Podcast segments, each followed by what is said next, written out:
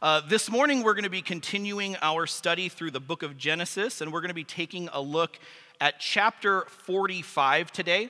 So, if you want to go ahead and get your Bibles out and get ready, you can start turning to Genesis chapter 45.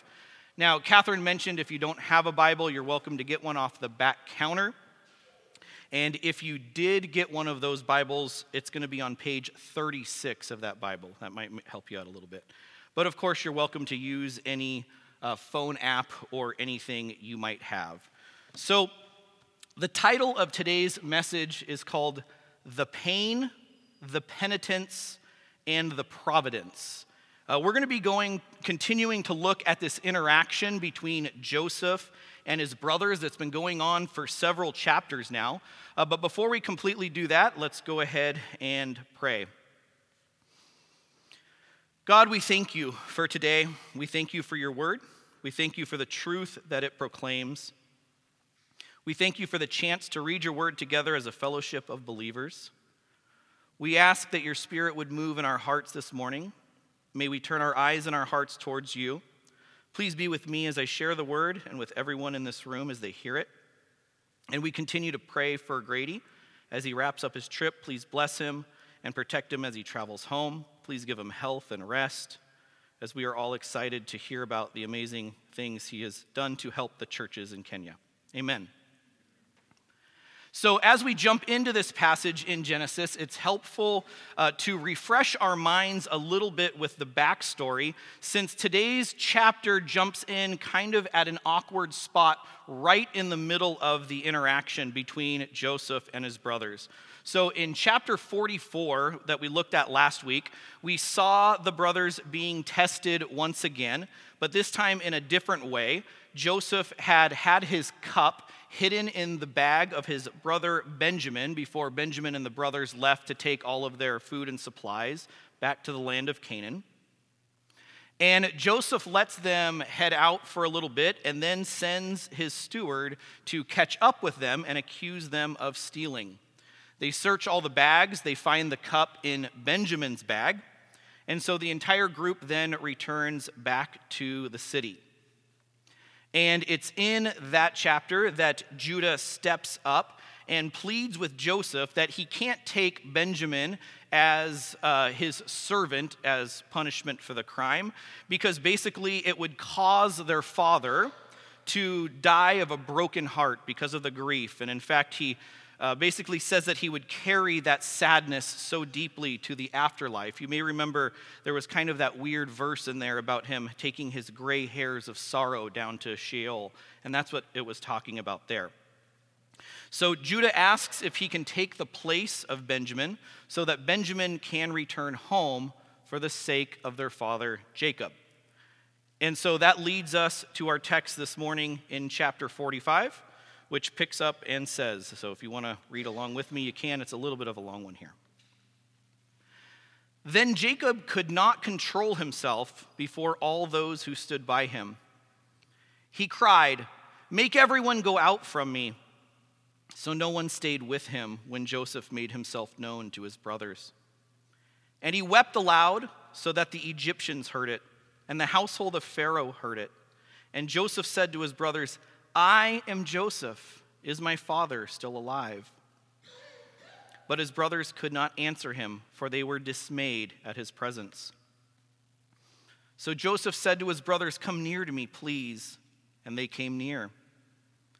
And he said, I am your brother Joseph, whom you sold into Egypt. And now do not be distressed or angry with yourselves because you sold me here. For God sent me before you to preserve life. For the famine has been in the land these two years, and there are yet five years in which there will be neither plowing nor harvest. And God sent me before you to preserve for you a remnant on earth, and to keep alive for you many survivors. So it was not you who sent me here, but God. He has made me a father to Pharaoh, and lord of all his house, and ruler over all the land of Egypt. Hurry and go to my father and say to him, Thus says your son Joseph God has made me Lord of all Egypt. Come down to me, do not tarry. You shall dwell in the land of Goshen, and you shall be near me, you and your children and your children's children, and your flocks, your herds, and all that you have. There I will provide for you, for there are yet five years of famine to come, so that you and your household and all that you have do not come to poverty. And now your eyes see, and the eyes of my brother Benjamin see, that it is my mouth that speaks to you. You must tell my father of all my honor in Egypt and all that you have seen. Hurry and bring my father down here. Then he fell upon his brother Benjamin's neck and wept. And Benjamin wept upon his neck, and he kissed all his brothers and wept upon them.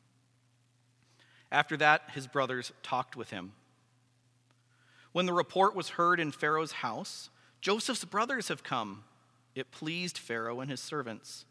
And Pharaoh said to Joseph, Say to your brothers, Do this load your beasts and go back to the land of Canaan, and take your father and your households, and come to me, and I will give you the best of the land of Egypt. And you shall eat of the fat of the land. And you, Joseph, are commanded to say, Do this take wagons from the land of Egypt for your little ones and for your wives, and bring your father and come. Have no concern for your goods, for the best of all the land of Egypt is yours. The sons of Israel did so. And Joseph gave them wagons according to the command of Pharaoh, and gave them provisions for the journey. To each and all of them he gave a change of clothes, but to Benjamin he gave 300 shekels of silver and five changes of clothes. To his father he sent as follows ten donkeys loaded with the good things of Egypt, and ten female donkeys loaded with grain, bread, and provision for his father on the journey. Then he sent his brothers away, and as they departed, he said to them, Do not quarrel on the way. So they went out of Egypt and came to the land of Canaan to their father Jacob. And they told him, Joseph is still alive and he is ruler over all the land of Egypt. And his heart became numb, for he did not believe them. But when they told him all the words of Joseph, which he had said to them, and when he saw the wagons that Joseph had sent to carry him, the spirit of their father Jacob revived. And Israel said, It is enough. Joseph, my son, is alive. I will go and see him before I die. So, long chapter, but in this interaction, we finally see the reveal of Joseph to his brothers. And as we see the reveal and some of the after effects in this passage, um, I was reminded of some of the major themes and points of view that are continuing here. So, this morning we're going to talk through each one of them briefly, and we're going to be looking at the pain and the trauma and the healing that came with it for Joseph. We're going to be looking at the penitence or the guilt and the shame that the brothers carried from what they had done to Joseph. And then finally, we're going to be looking at the providence of God, which has been over this interaction the entire time and is ultimately one of the major themes of the book of the Genesis, of the book of Genesis. And so we're going to go ahead and start with the pain. Verse 1 tells us Joseph could not control himself and he cried. He's moved by Judah's speech and has seen now that Judah has changed. And some of those old emotions are certainly stirred up during this interaction, and they finally come to a head, and that's when he cries and reveals himself. Now, if you remember back in chapter 41, verse 51, uh, Joseph says, God has made me forget all my hardships and all my father's house. Now, he's talking about that when he was naming his children, uh, but when he says that, it doesn't truly mean that he's actually forgotten it, like he doesn't remember that it happens. It means that God has healed him from the pain that was associated with those events. And as I've had the chance to sit down with uh, lots of different people over the past year and hear some of their stories, one really consistent thing that I hear is that most people are dealing with some sort of trauma. Now, I want to define trauma as not necessarily the event itself that took place, but as a lasting response to a deeply disturbing or distressing event. So, for example, all of the events that Joseph had gone through, his brothers betraying him, selling him into slavery, being thrown into prison, and so on, those were all very traumatic events and were the cause of the trauma he carried long after those events. And while we know that Joseph had been healed of all of his trauma, it seems that for most people I talk to, this isn't the case yet. They still have it, they still carry it around, plan to have it around for their entire lives, and in a lot of cases, actually refuse to acknowledge it as trauma and something that they should seek healing for. In fact, I think many of us carry around uh, what I can only refer to as an Elsa mentality with our trauma. So, a lot of you parents probably uh, know where I'm going with this, and I'm referring to her first bit of bad advice. Perhaps you remember it from the song. Don't let them in, don't let them see. Be the good girl you always have to be. Conceal, don't feel, don't let them know. And I think that this is the message that most people cling to. We push it down, we ignore it, and we simply accept the defeat. But we know that Joseph was a changed man and wasn't struggling with his trauma. But the text doesn't tell us if there was any sort of process that he went through or if God just simply miraculously took it away. Both are certainly possible.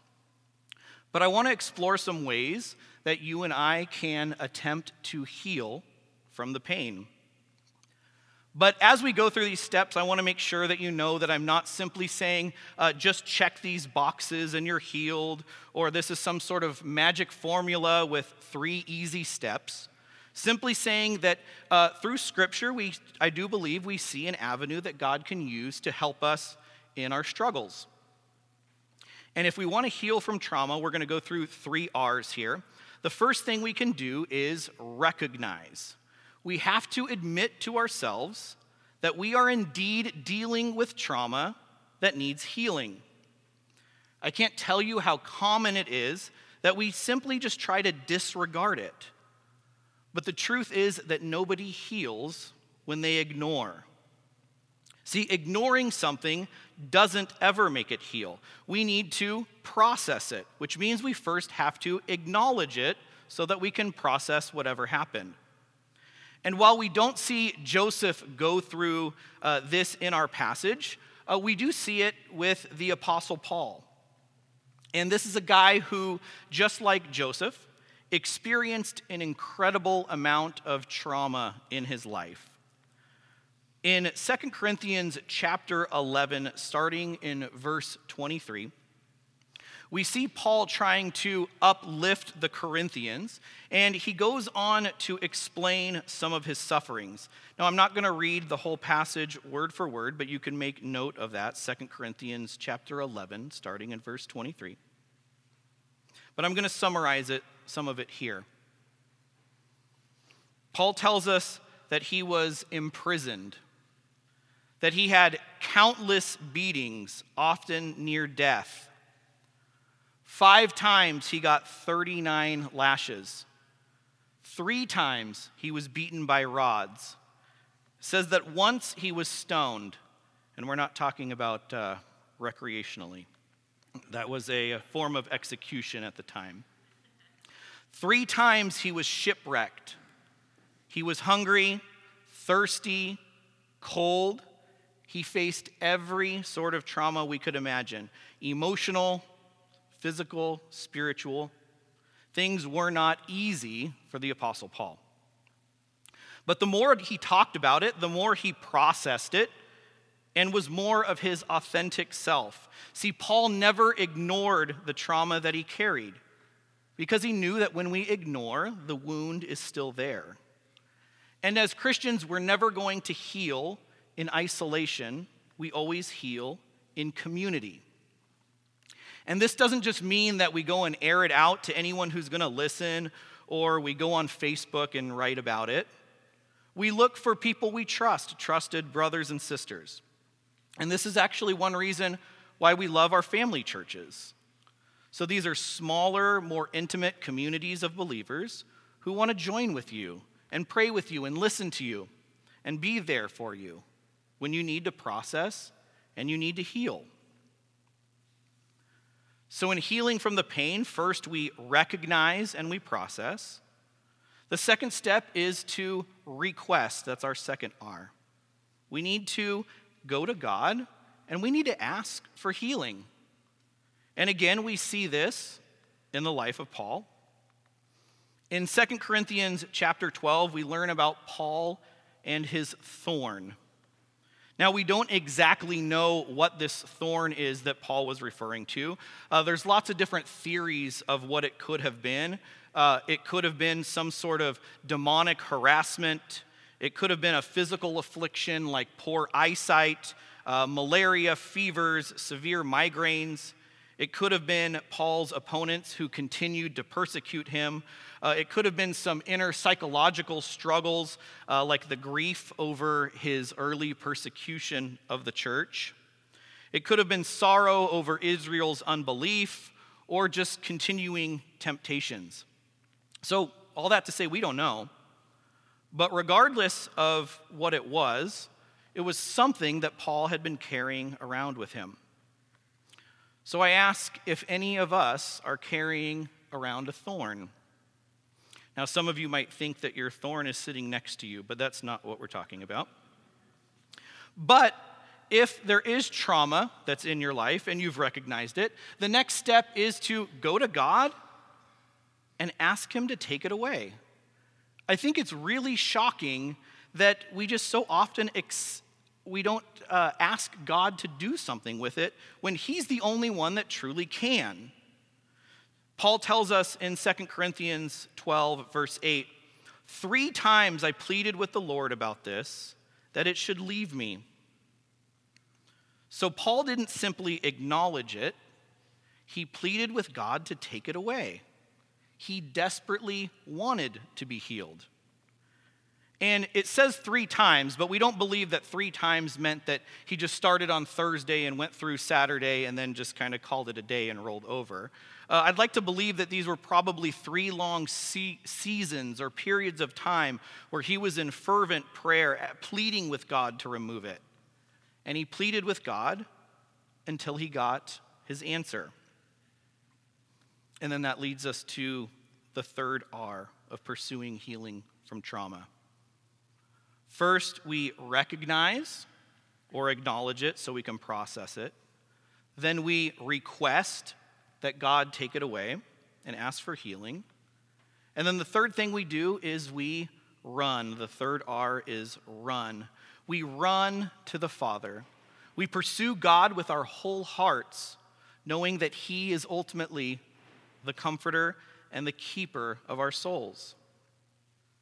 So, this idea of running is actually what the world tells us to do, also. But we know that the world always leads us to a cliff. The world has us running to things like drugs, sex, food, hobbies, anything like that that can either numb or medicate the problem without actually healing it. But we know that God doesn't want to simply numb us or distract us. God is in the business of transformation. So we need to run to God, knowing that all other roads lead to destruction. We know He's compassionate, and as we run to Him, our trust deepens. Just like in the case of Paul pleading with God, he continued to pursue healing until God gave him his answer. Verse 9 of 2 Corinthians chapter 12 tells us the answer he received. My grace is sufficient for you, for my power is made perfect in weakness.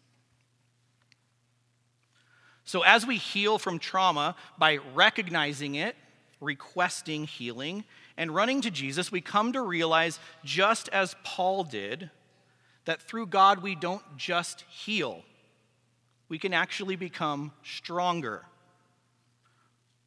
And not because we ourselves are stronger, but because he becomes stronger in us. And then the last thing I'll say about trauma before we move on is that while whatever has happened to you and has caused the trauma, it may or may not have been your fault. But pursuing healing is your responsibility. So we move from the pain now to the penitence. And this is kind of a word that you would find really deep down in your thesaurus. And it has some synonyms that include regret, remorse, shame, guilt, all of those types of things. And as we read in the passage about Joseph, in verse 3, he finally reveals himself and he says, you can look at verse 3 if you'd like to. I am Joseph.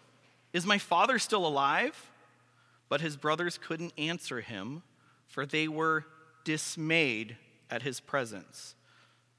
It says they were dismayed at his presence. Looking to some other translations might be a little bit helpful there. Uh, the NIV, in that case, uses the word terrified, and the King James Version uses the word troubled. So, this makes me think of the guilt and the shame that the brothers must have been dealing with. In fact, we know that they were dealing with shame and guilt because back in chapter 42, you might remember Reuben saying to his brothers, Did I not tell you not to sin against the boy? But you did not listen, so now there comes a reckoning for his blood.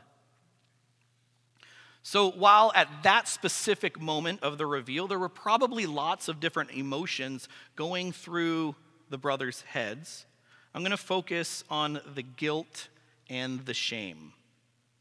Now, I'll quickly differentiate the two because they are similar but slightly different. See, we carry guilt for what we have done, or maybe sometimes even for what has been done to us. But shame is more about how we feel about ourselves. So we feel guilty about what we've done, and we feel shame in who we are. And when we get stuck in this guilt and shame, the problem is, is that it clouds our identity and our focus without us even really knowing that that's what's happening. So we can develop what I call a shame based mindset that can have some effects that are even hard to recognize. In 1 Peter chapter 5 verse 8 it tells us to be sober minded. And I think most of us often equate uh, that by meaning that we just simply shouldn't be drunk, right? Because we're so familiar with that word sober.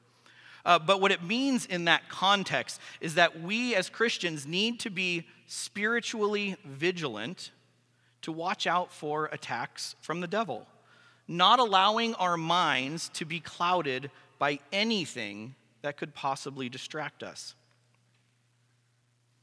So, when I think about uh, my own life in this area of shame, since I'm not immune to this, um, I kind of think about the idea of failure. I think that's a common one for so many people.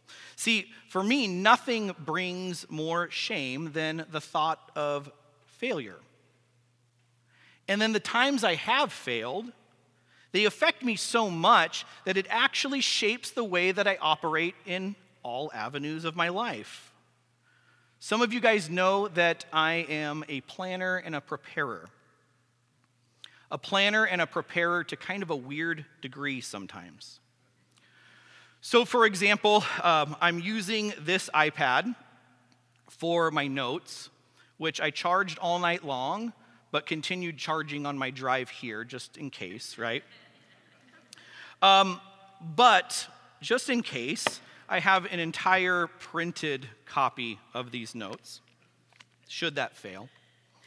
I've got my phone up here, which has another copy, just in case.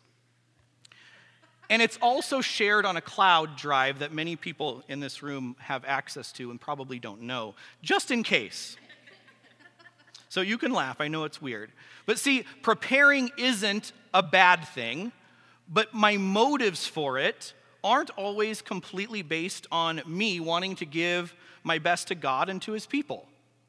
Unfortunately, I have to acknowledge that part of the reason for this type of weird preparing comes from a shame based mindset that I carry. And so, if we aren't careful, the shame or the guilt that we carry turns into an idol, it turns into a stumbling block, and it actually prevents us from experiencing the freedom that we have in Christ. So, if what you have done still haunts you and makes you shameful, then this is something that you need to heal from.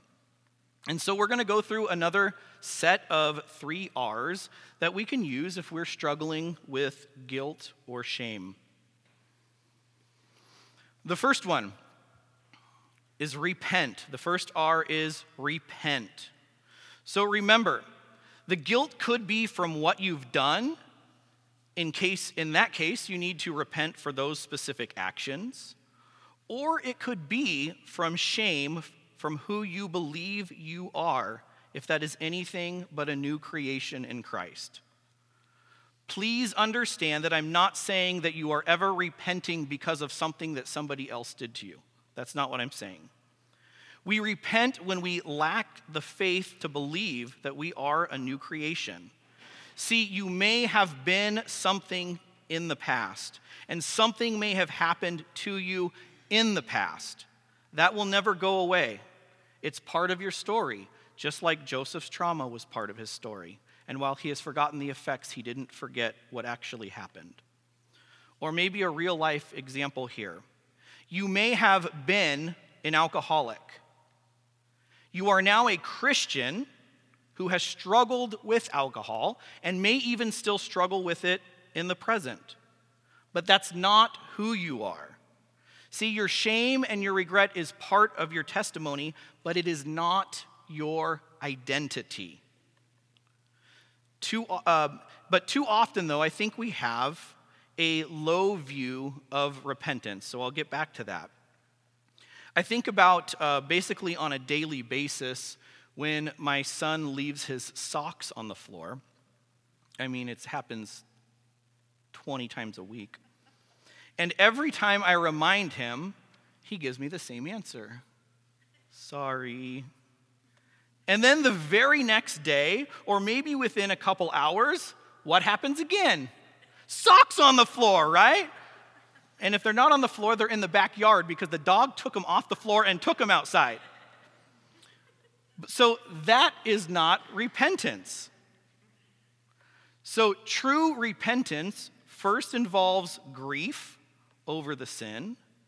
So a true sorrow, recognizing that it was God who you actually sinned against. Then repentance includes a confession over the specific sin. So, no generalizing, but particular and transparent confession. Might sound like this God, I repent of my unbelief that causes me to focus more on preventing my shame of failure when I know that I should be seeking to glorify you in all that I do and not myself.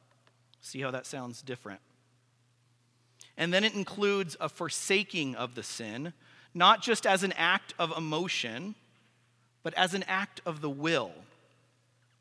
You may remember at the beginning of the chapter when Joseph was overwhelmed by emotion, and that caused him to reveal himself.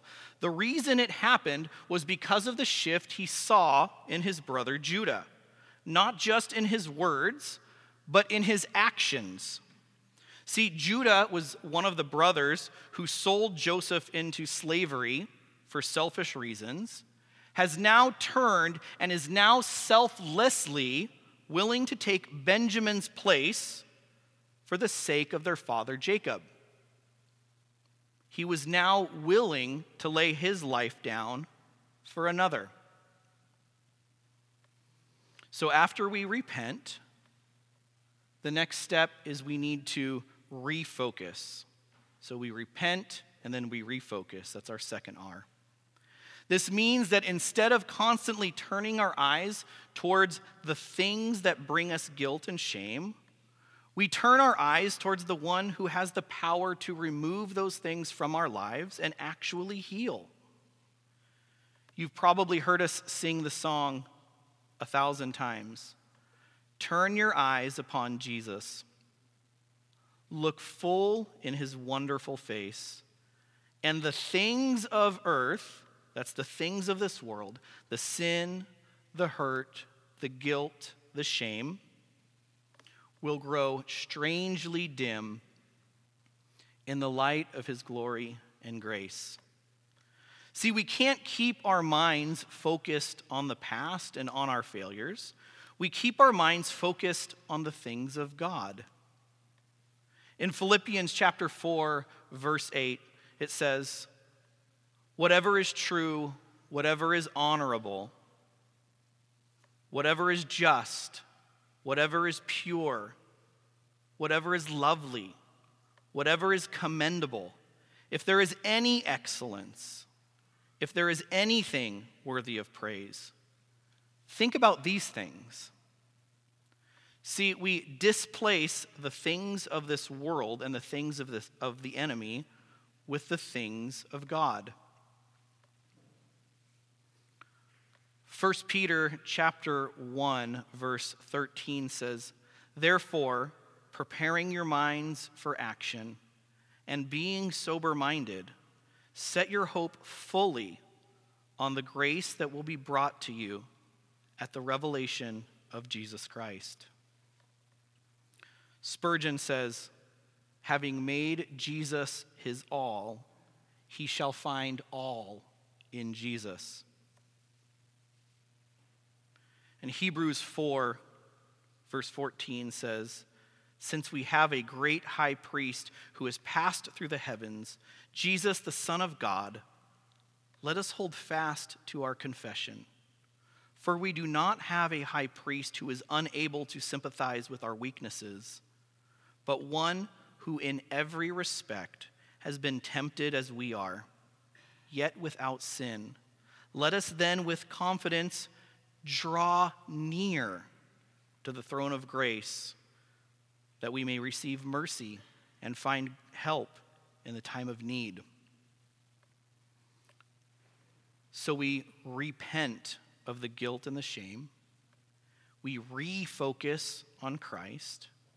And finally, our third R, we receive his grace. We receive his grace. Remember earlier we talked about Paul and his thorn, the answer that the Lord gave him My grace is sufficient for you. See, in order to heal from guilt or shame, we need to receive the grace of God. Paul Tripp says, Grace is radical. It says radical things about you radical things about God and offers you radical help that is found nowhere else. So, no matter how deep your sin, God's grace is deeper. No matter how great your guilt, God's forgiveness is greater. And no matter how deep your shame, God's grace is sufficient. I believe that uh, Martyn Lloyd-Jones said it very eloquently. He says, It is grace at the beginning and grace at the end, so that when you and I come to lie upon our deathbeds, the one thing that should comfort and help strengthen us there is the thing that helped us in the beginning. Not what we have been, not what we have done, but the grace of God in Jesus Christ our Lord. The Christian life starts with grace. It must continue with grace. It ends with grace. Grace, wondrous grace. By the grace of God, I am what I am, yet not I, but the grace of God which was within me. And so now we come to our last section. Remember, we started by talking about the pain and how we can attempt to heal from trauma. We first recognize and process what happened. We then request and ask God for healing only He can bring. And then we run to Him as we pursue God with our whole hearts. And then we moved on to the penitence, where we talked about the guilt and the shame that can cloud our minds and our actions. And we handle that first with repentance of sin and shame. Then we refocus on Christ, which keeps us sober minded. And then finally, we receive the grace that He's promised and gives so freely. So now we move on to the providence. And we've alluded to uh, the providence in some previous weeks, and we've even mentioned it a couple times, uh, but this idea comes up once again. So, if you haven't seen or heard this word before, uh, we can start looking at this word kind of how I would lead my third grade students in looking at a new word, one that we may not know, like providence. So, I would first instruct them to put on safety glasses. And then we take out our word hammer. And then, if we chip away at that word providence a little bit, you may see or hear the familiar English word provide. See, providence, provide, right? Some of you guys are like, oh, that's how that works. So, that word is actually made up of two smaller words that have a Latin base. The first being the word pro, which means forward or on behalf of. And then the second word, which the second half of the word, V I D E, is actually uh, pronounced vide in Latin, and it means to see. So providence means to see forward or on behalf of. And in fact, a great way to look at the idea of God's providence is we can see it as kind of an intersection between God's sovereignty and God's wisdom. It's where they come together. So we say that God isn't just powerful, but he's also executing a good and perfect plan for his glory and for our good. Piper says it very clearly. He says, God's providence means God is not only powerful, but purposeful. And as we followed Joseph's story, like I said, he's alluded to this idea and mentioned uh, the idea of providence, even though he hasn't used the word. And he does it again here in chapter 45. So we talked about how, uh, as he revealed to his brothers, that the brothers were dismayed or troubled or frightened. So if we look back at verse 5, he says, and this is Joseph, and now don't be distressed or angry with yourselves because you have sold me here. For God sent me before you to preserve life. And if you skip down a little bit to verse 8, he says, So it was not you who sent me here, but God. So at this point in the story, Joseph had come to realize that this wasn't all just luck or bad luck or chance.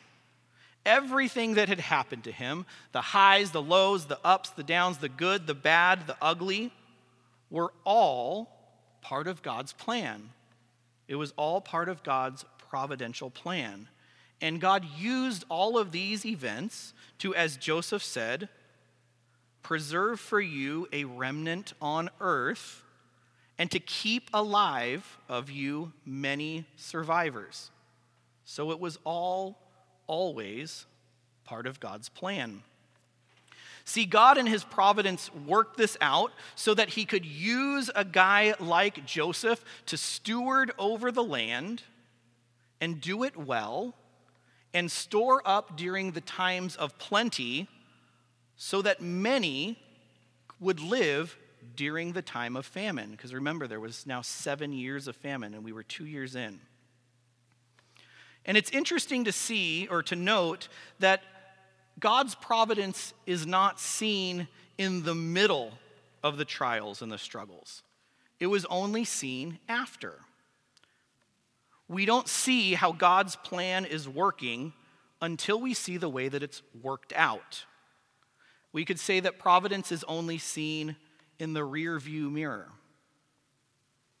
I'm sure if you guys were all to examine some of your own lives, you could probably find some examples of ways that God has shown providence in your life. So, for a quick example, just one that could that came to me. I think back to uh, when Catherine and I got married. This was back in early 2007. Uh, we had heard from some friends that they had moved to this city called Maricopa, Arizona, and housing was affordable, and they were going to go plant a church. And so we thought that this would just be an amazing opportunity to get out, to own a home, and to serve in the way of starting a new church. So we moved from California to a new city on a new street with several friends who lived in houses on that street with us, and we were ready. The plan seemed perfect. The economy had already turned a little bit before we started moving, but then it really started turning for the worse. That church started, kind of, and it quickly failed. And then those friends who we lived near quickly made very savvy business decisions and short sold their homes and moved away. So now we're in this new place with a house that's worth nothing. No real ministry, very few friends. Um, I was still kind of a loser trying to get things together. And in that time, I would kind of get it together and start going through college, and I was able to graduate and start teaching at an elementary school. I'm not going to do it, Josh. And there, I would end up meeting a really cool young family that had four children.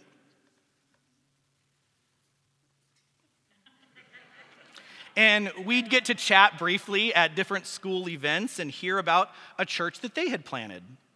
And uh, later, I would get an opportunity to teach all those kids and establish a relationship. And then at the right time, we decided to visit that church, and that was this church.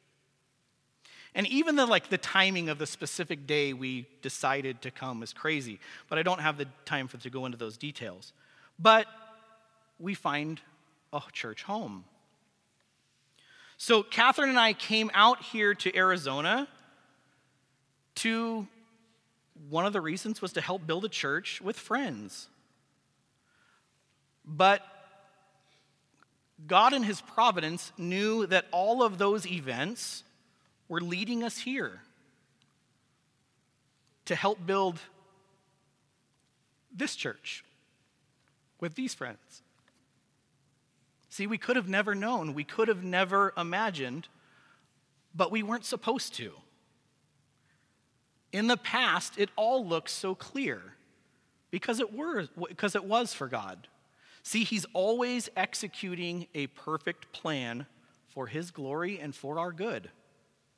And it brings to mind uh, John 13, verse 7, in which Jesus says, What I am doing, you do not understand now, but afterward, you will understand. So, as we move into our final set of R's, these are what happens when we acknowledge God's providence, as Joseph did in this passage. So, the first thing is we relinquish. We relinquish our control. So we come to realize that since God is working a perfect plan, I don't need to fret or worry about my imperfect plan. I don't have to prepare like it's up to me because the truth is, it isn't. I don't have to worry. I don't have to cling to the pain. I don't cling to my past. I understand who's in control, and it's certainly not me. But this doesn't mean that we become lazy and just turn ourselves into some sort of spiritual jellyfish that just blobs around and does nothing. We still be prepared. We still seek excellence and we be proactive. There's nothing wrong with that. We do our work as we are doing it unto the Lord. But we can trust ultimately that it's in God's hands. Proverbs 3, verse 5 says, Trust in the Lord with all your heart and do not lean on your own understanding. So, after we relinquish control, the second thing we do is we rest. The second one is rest. we rest within the wisdom of his plan, like that song we sang this morning. See, we know that he is powerful, he's in control, he's good, and he's working all things out for his glory. Psalm 39 19 says, Many are the afflictions of the righteous, but the Lord delivers him out of them all. And Proverbs 12 21 says, Many are the plans in the mind of man, but it is the purpose of the Lord that will stand. So, since God is omnipotent, all that happens must be the result of his will. And since he is eternal, he's not waiting for the uncaused or the unexpected. And since he's good, all created reality is an outpouring of his love. See, we can rest with God because we can trust him. We acknowledge that there is not the slightest detail that he has overlooked. So if we relinquish our control and we rest within his plan, there's only one thing left to do, and that is rejoice. So our third is rejoice. We're told in 1 Thessalonians 5, verse 16, rejoice always, pray without ceasing, give thanks in all circumstances, for this is the will of God in Christ Jesus for you. James tells us to count it all joy when you fall into various trials. And Paul told us in Romans 5 Yes, this is the third week in a row. You'll hear this reference. We rejoice in our sufferings, knowing that suffering produces endurance, and endurance produces character, and character produces hope. And hope, what does hope do? Hope does not put us to shame because God's love has been poured into our hearts, the Holy Spirit who has been given to us. So when we trust God and we trust Him completely, we rejoice no matter the circumstance, knowing that if it's from Him, that it must have good in store. So I could say that I don't know, I don't know why God allowed you to experience whatever it is that's brought you trauma. And I don't know why God has allowed you to carry the guilt and the shame of what you've done or who you've been tricked into believing that you are. But God does, and He has a plan for your life. And we know that it's not just a plan, that it's a perfect plan. We know that He's greater than all of those things. See, He uses our trials, as Augustine said, to prove us and improve us. And as we get closer to wrapping this up, I think it was said very beautifully by a lady named Amy Carmichael, who was an Irish missionary to India. She says, Let us not be surprised when we have to face difficulties. When the wind blows hard on a tree, the roots stretch and grow stronger. Let it be so with us. Let us not be weaklings, yielding to every wind that blows but strong in spirit to resist. So if you're hanging on to trauma, let's seek God to heal. We need to recognize it so we can process. We need to request and ask God to heal. And then we run to God and away from the world. And if you're clinging to guilt and the shame, let's repent of it. Let's refocus on Christ and receive his grace. And all of that with the goal of clinging to God's providence, which allows us to relinquish our control, rest within His plan, and finally, rejoice because He's good. Let's pray. God, we thank you for your word, which never lies, your promises that never fail and your grace that is sufficient for all. We thank you that through you we can heal and can be made whole again. We know that in you we are truly a new creation. We are not defined by our trauma. We are not bound by guilt and shame. We are children of God. The old has passed away and the new has come. Please help us to rest in that truth this morning. Please use our pain and our weakness to shape us and to mold us for your purpose and for your glory. And through it all, let us never lose sight of your goodness and your faithfulness. Please let us rest in your providence every day of our lives so that no matter what comes, we can say, This is the day that the Lord has made. Let us rejoice and be glad in it. Amen.